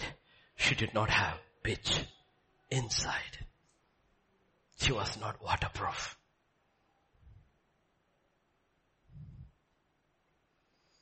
She looked back. She looked back. And so much can be in a look. Let me explain to you from scripture. James chapter 4 and verse 4. Adulterers and adulteresses. Do you not know that friendship with the world is enmity with God? Is there anybody who friendly with the world? I'm not saying not go to the world what preachers couldn't do for years and years. Coronavirus did it in one day. Malls are empty. Theaters are empty. Tourist spots are empty. Everybody used to tell me, Pastor James, you need to take a break. Don't preach like that. I will pay your ticket to go for a cruise. All cruises are lying empty. They are not allowing any cruise ship to dock. Everybody is saying Phuket, one cruise ship is saying, no, we will not allow you here. Another port, no, we will not allow you. Because why? In the cruise ship, what is there? Coronavirus.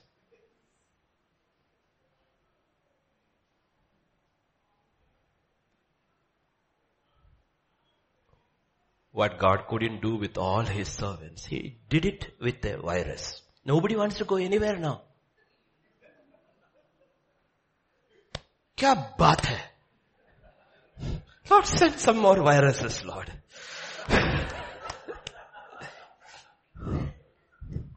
no, Lord, I'm just joking. Friendship with the world is enmity with God. And you know what friendship with the world is defined as? Go to John. Do not love the world or the things in the world. If anyone loves the Father, the love of the Father is not in him. For all that is in the world, the lust of the flesh and the, ah, lust of the eyes. Lust of the eyes Lust of the eyes. आखा ने पकड़ लिया किसी को Mrs लोथ को आंख ने पकड़ लिया lust of the eyes. So nice. Can I buy it? Do you have money? No. You want to buy it? Yes. What kind of answer is that? Can you afford it? do you want it? Yes. There's something wrong with your eyes.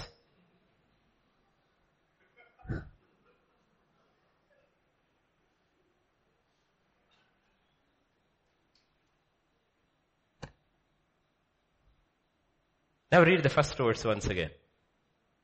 First verse. No, no, no, no, no. Say, go back. Yes. Do not love the world or the things in the world. Why? If anyone loves the world, read it carefully. I can't hear you. These young children sitting in the front. Read it carefully. What does it say? Do not love the world or the things in the world. If anyone loves the world, Ah, this is where we go wrong. We don't read scripture properly. It does not say if anyone loves the world, you don't love God. You see, we are confusing our feeling for God as scripture. God does not say, He says, if you love the world, the love of the Father is not in you. It is the love of the Father that makes me overcomer. I don't have that power to overcome. The love that does not fail is the love of the Father in Him. These two loves cannot coexist. If I love the world, the love of the Father goes out. I may still feel I'm loving God, but that love will take me nowhere. Behold what manner of love the Father has shed on us. It is the love of God inside me that prompts me to follow Him. It is not my love for God. And this heart has space only for that one love. The minute the love of the world comes, the love of Father goes out. And I can promise you, everyone sitting here loves God. And you're confused because you love God. It is okay. It is not okay. It is not okay. We are not talking about your love for God. We are talking about God's love in you.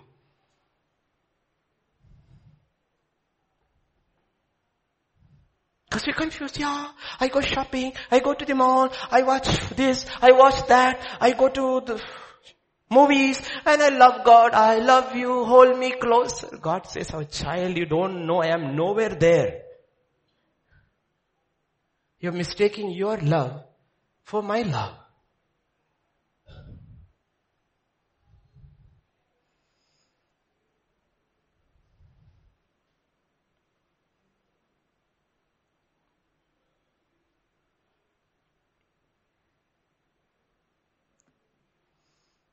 That's what happened to Lot's wife.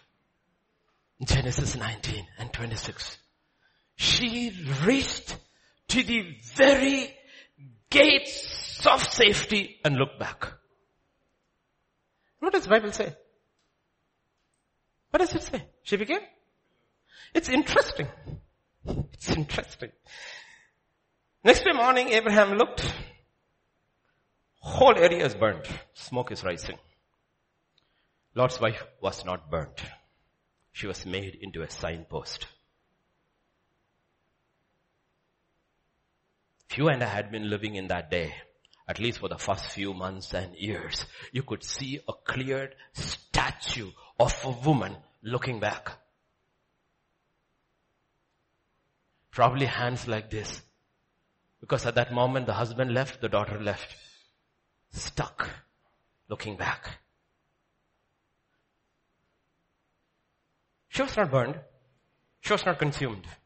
She was not ashes. She became a pillar because God says for all of eternity, it will be returned. You are a sign to people not to look back at the life you have left. Move on. Move on with God. Move on with God. Now read again. She looked back and became pillar of Oh, if salt has lost its savor, you're good for nothing. Stand there for all eternity, Mrs. Lot. You are a salt or pillar that has lost its savor. Good for nothing.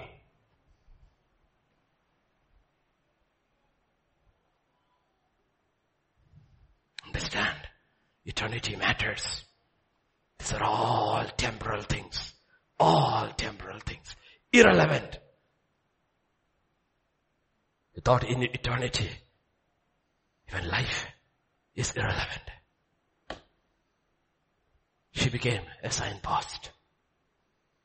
So let me ask you this question. What do you see? Past or future? Oh, I wish. What do you wish? What do you see?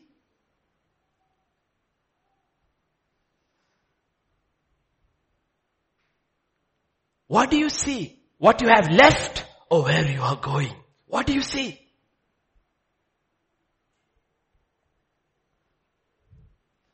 Lot's wife looked back. Children of Israel looked back. What do you see? Hanging on the cross. Last thing. He's not looking back. He's looking forward. Death is coming. One tick. About to die. Looking forward. Father, into thy hands I commit myself. Looking forward. Stone, bang, bang. Death is coming. Looking forward. I see the heavens open and one like the son of man standing on the right hand side. What do you see? Oh, I wish my past. Nobody cares for me. What do you see? Prisoners of the past or hope of glory? Time has come for me to put away this tabernacle. Who's that? Peter. Why? I'm going to get a better one. Here there is arthritis, knees ache, bodies ache. I struggle now to preach, but, oh Lord, something better is coming. What does Paul say? I see the crown of righteousness. What do you see?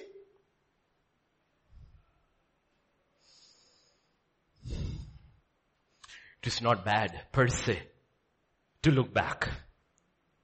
If you see your sins and you see the incredible mercy of God and then offer your life as a living sacrifice, that's what Noah does. That's what he sees. Lord, I look around. One year ago, this land was full. One year later, nobody, Lord. Why did I come through? That's what happens finally when Wuhan is open to the world. People will look around. Boy, the city was full. It was jammed with people and activity. Where are all gone? Why did I come through, Lord? It's good to look back.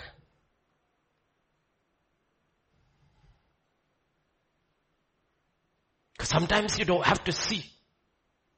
Lord, 120 years I labored to build the ark. Are you happy Noah now? Yes, Lord. Yes, Lord. Oh, when you were woken up early in the morning and told by your mother, sit, study. Today when your results came, are you happy? yes, I am happy. When your pastor shouted at you and screamed at you for 10 years and if Jesus comes today and you are safe, will you be happy? Kept you on that narrow road. Keep short accounts with God. Don't carry forward your, your, your account. Don't carry forward yesterday's balance. Make peace, make peace, make peace. Looking back is good. If you look back with your right eyes, One look finished her. But we don't realize little things actually show the state of one's heart. Many, many years ago, many, many years ago, when her husband, Mr. Lot, was given the chance by his righteous uncle to choose, he took a look forward and chose Sodom. Cause he thought, success man, success are making the right decisions. Years later, his wife looked back and perished.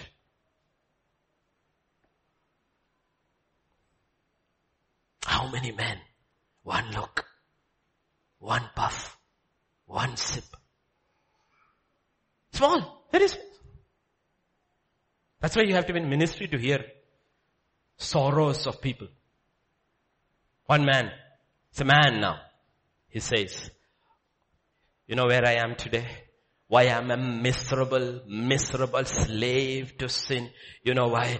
Because he says, many, many, many years ago in my house, you know what happened? I was just going through some books and among the books of my father, I saw a pornographic book. I was just a child. I opened and looked. My life has never been the same again.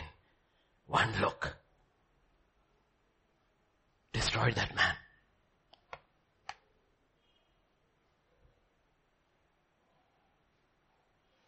No parents, men drink and leave it there. And they're very smart also. Come here, Chotu, come here, come here, come here, come here. Taste some brandy. Here. They think being cool. 50 years later, that fellow is now coming home like this because one drop started him on a journey. Wife is beaten. Children are howling. One one puff, one sip, one look have destroyed countless lives. Come out, says God. Do not be partakers. Sins of Babylon. You want to be cool? One day you will be declared a fool, I'm telling you. You choose to be a fool for Christ Jesus' sake today. It does not matter. One day God will declare you are cool. That's what I said, what years of preaching around the world couldn't do. One virus did. One little virus. Malls are empty. Tourist spots are empty. Cruise ships are empty. Airlines are crashing. One airline already grounded because gone into debt. Flybe in UK. You and I don't have to die in our sins. Don't have to. I wish God had preserved Lot's wife till today. Oh boy, how many messages would have been preached around the world without her statue. I'm sure it was like this. If you saw Lot's wife, eyes wide open. You know what? You could go and blow the ash of her eyes. Frozen as salt. Frozen as salt. That's not how you're supposed to die. That's not how you're supposed to die. No old man Jacob, old man, he hears Joseph is alive. He is king in Egypt. He has sent all the cards. Still hesitating. Should I go or should I not go? He goes to ask God, Lord, should I go? Listen to what God tells Jacob. He said, I am God, the God of your father. Do not fear to go down to Egypt. That's the, that's how you should go to the world. Lord, should I go to the mall? Go. Do not fear to go to the mall. I am coming with you. Boy, you don't have to worry. You think our God doesn't go to the mall, then he doesn't go to the prison too. He went to Potiphar's house as a slave along with Jesus, along with Joseph because scripture says God was with him. When he was thrown into the prison, God went with him into prison because scripture says God was with him. When Daniel's three friends were thrown into the fire, he went into the fire with him. When he was, Paul and Silas were in the prison, he was there with him in the prison. If he sends you to the mall, he will come with you. You don't have to worry about shopping or picnic or anything. You don't have. Go! For I will make you a great nation. Where are you going, Jacob? I am going down. I'm not going up. I'm going. When you go to the world, you're always going down. And I will also surely bring you up again. What did he say? What did he say? Joseph will close your eyes. Who will close your eyes? How many sons did he have? How many sons did he have? Who will close your eyes? The son in whom my spirit lives, he will close your eyes. He will close your eyes. Don't worry. He didn't say Reuben will close your eyes. He's the eldest. Simeon will close. Here. Joseph will close your eyes. That's how you and I should die. Jesus, Yeshua will close your eyes. You know, my father had five children. He still has five children. Three sons and two daughters. He died in the year 1994. He was admitted into the ICU on December 30th of 1993. He had five children of which two were doctors. You know who was with him the last 12 days? Because at that time even my sister was not saved. One son who was saved alone was with him. Not even my mother was there with him. She came two days before he died. You know why? Because I was one son who knew Christ. I sat with him 11 days, read to him, spoke to him, sang to him, prayed with him, and when he was dying, I'm telling you, it was my presence that closed his eyes. The doctor didn't close his eyes. The engineer didn't close his eyes. Because God wanted him to know him before he died. Nobody has to die unsaved. Because he died. Nobody has to die in their sins because he died for our sins.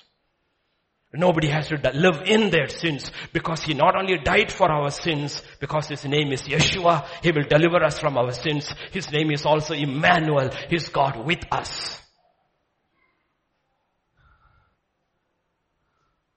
I can precisely remember the moment he was dying.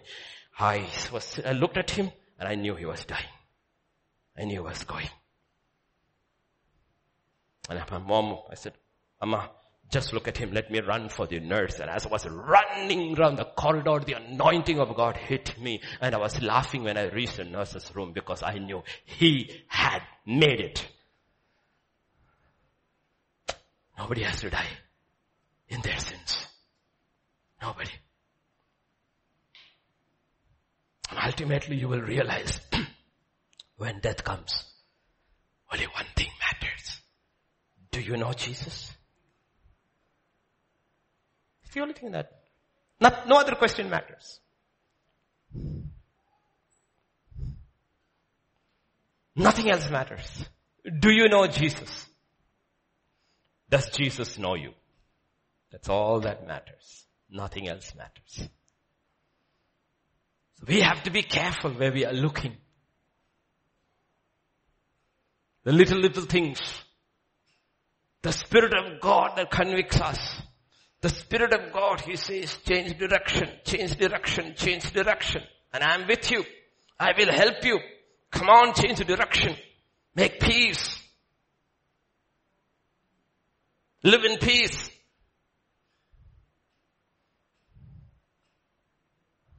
You don't need a coronavirus for that. All you need is this. Because the virus will go. After some time it will disappear. Summer is already here, virus will die.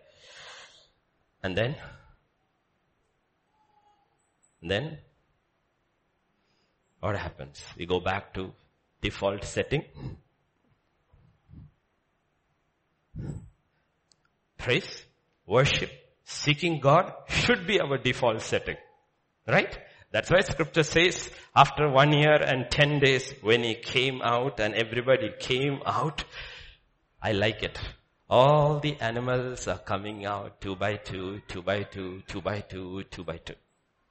You come here. You come here. Seven unclean, he had pairs of the same animal. Six were allowed to go. Two here. You, you, you come here. Come here. Do you know 14 animals that came through the judgment, when they came out, they died.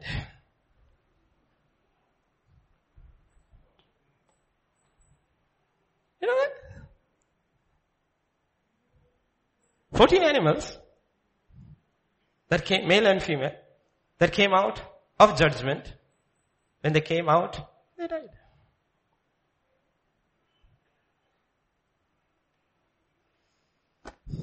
Figure it out. I'm not explaining to you what it means. Go figure it out. I'll give you the clue. Paul will say, I want to share in the sufferings of Jesus Christ.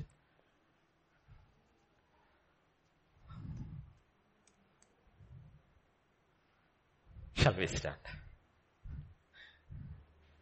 Not that I'm tired, but time is running out.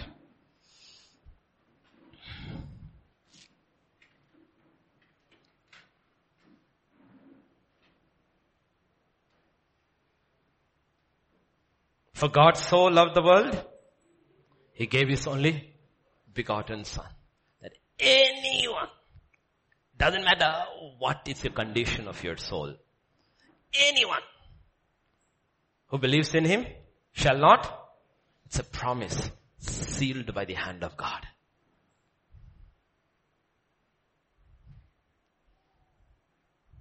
So the title of today's message is Plague, Panic, promise peace. Wear your mask, wash your hands, do not fear. Do what you have to do. Do not fear. Keep short accounts with God. Every day see balance sheet tallies. Shall we pray? Father, we just come to you, Lord. It's 12, midday. We stand in your house. We stand before you. It's been a long word. Our bodies may be tired, but I pray our souls are not weary.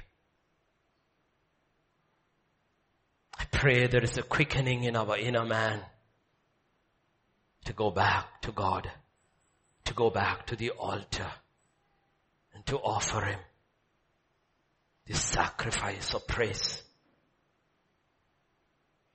to offer ourselves as living sacrifices once again, cleansed by the blood, sanctified by the word, consecrated by the spirit, holy, acceptable in thy sight. I pray for many today when they open their word and read, they will read with new eyes. They will start seeing the good, the acceptable, the perfect will of God. I pray, Father, for many, let today be a new beginning. Let them not look back, but let them look forward like you set their face like a flint towards Jerusalem. No turning back. Going on with Christ. Help us to read the signs correctly and not be terrified but be excited. Because you said when these things happen, lift up your heads. Because your redemption is near. We stand in your house and by faith we lift up our heads and we say, Lord, Maranatha, come Lord Jesus.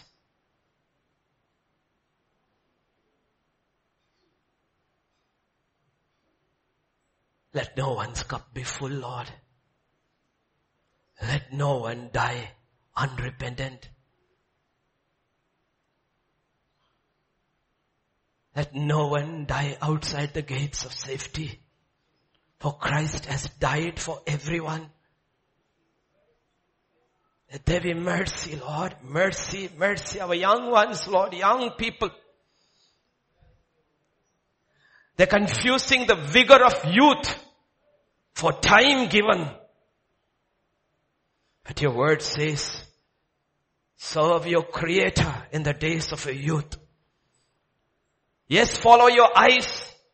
Ecclesiastic 9.11 says, follow your heart, but God will bring to judgment everything. So I pray our young ones will choose right with their heart and with their eyes and will be men and women set apart for the glory of God. A peculiar generation. Older ones, us too, Lord.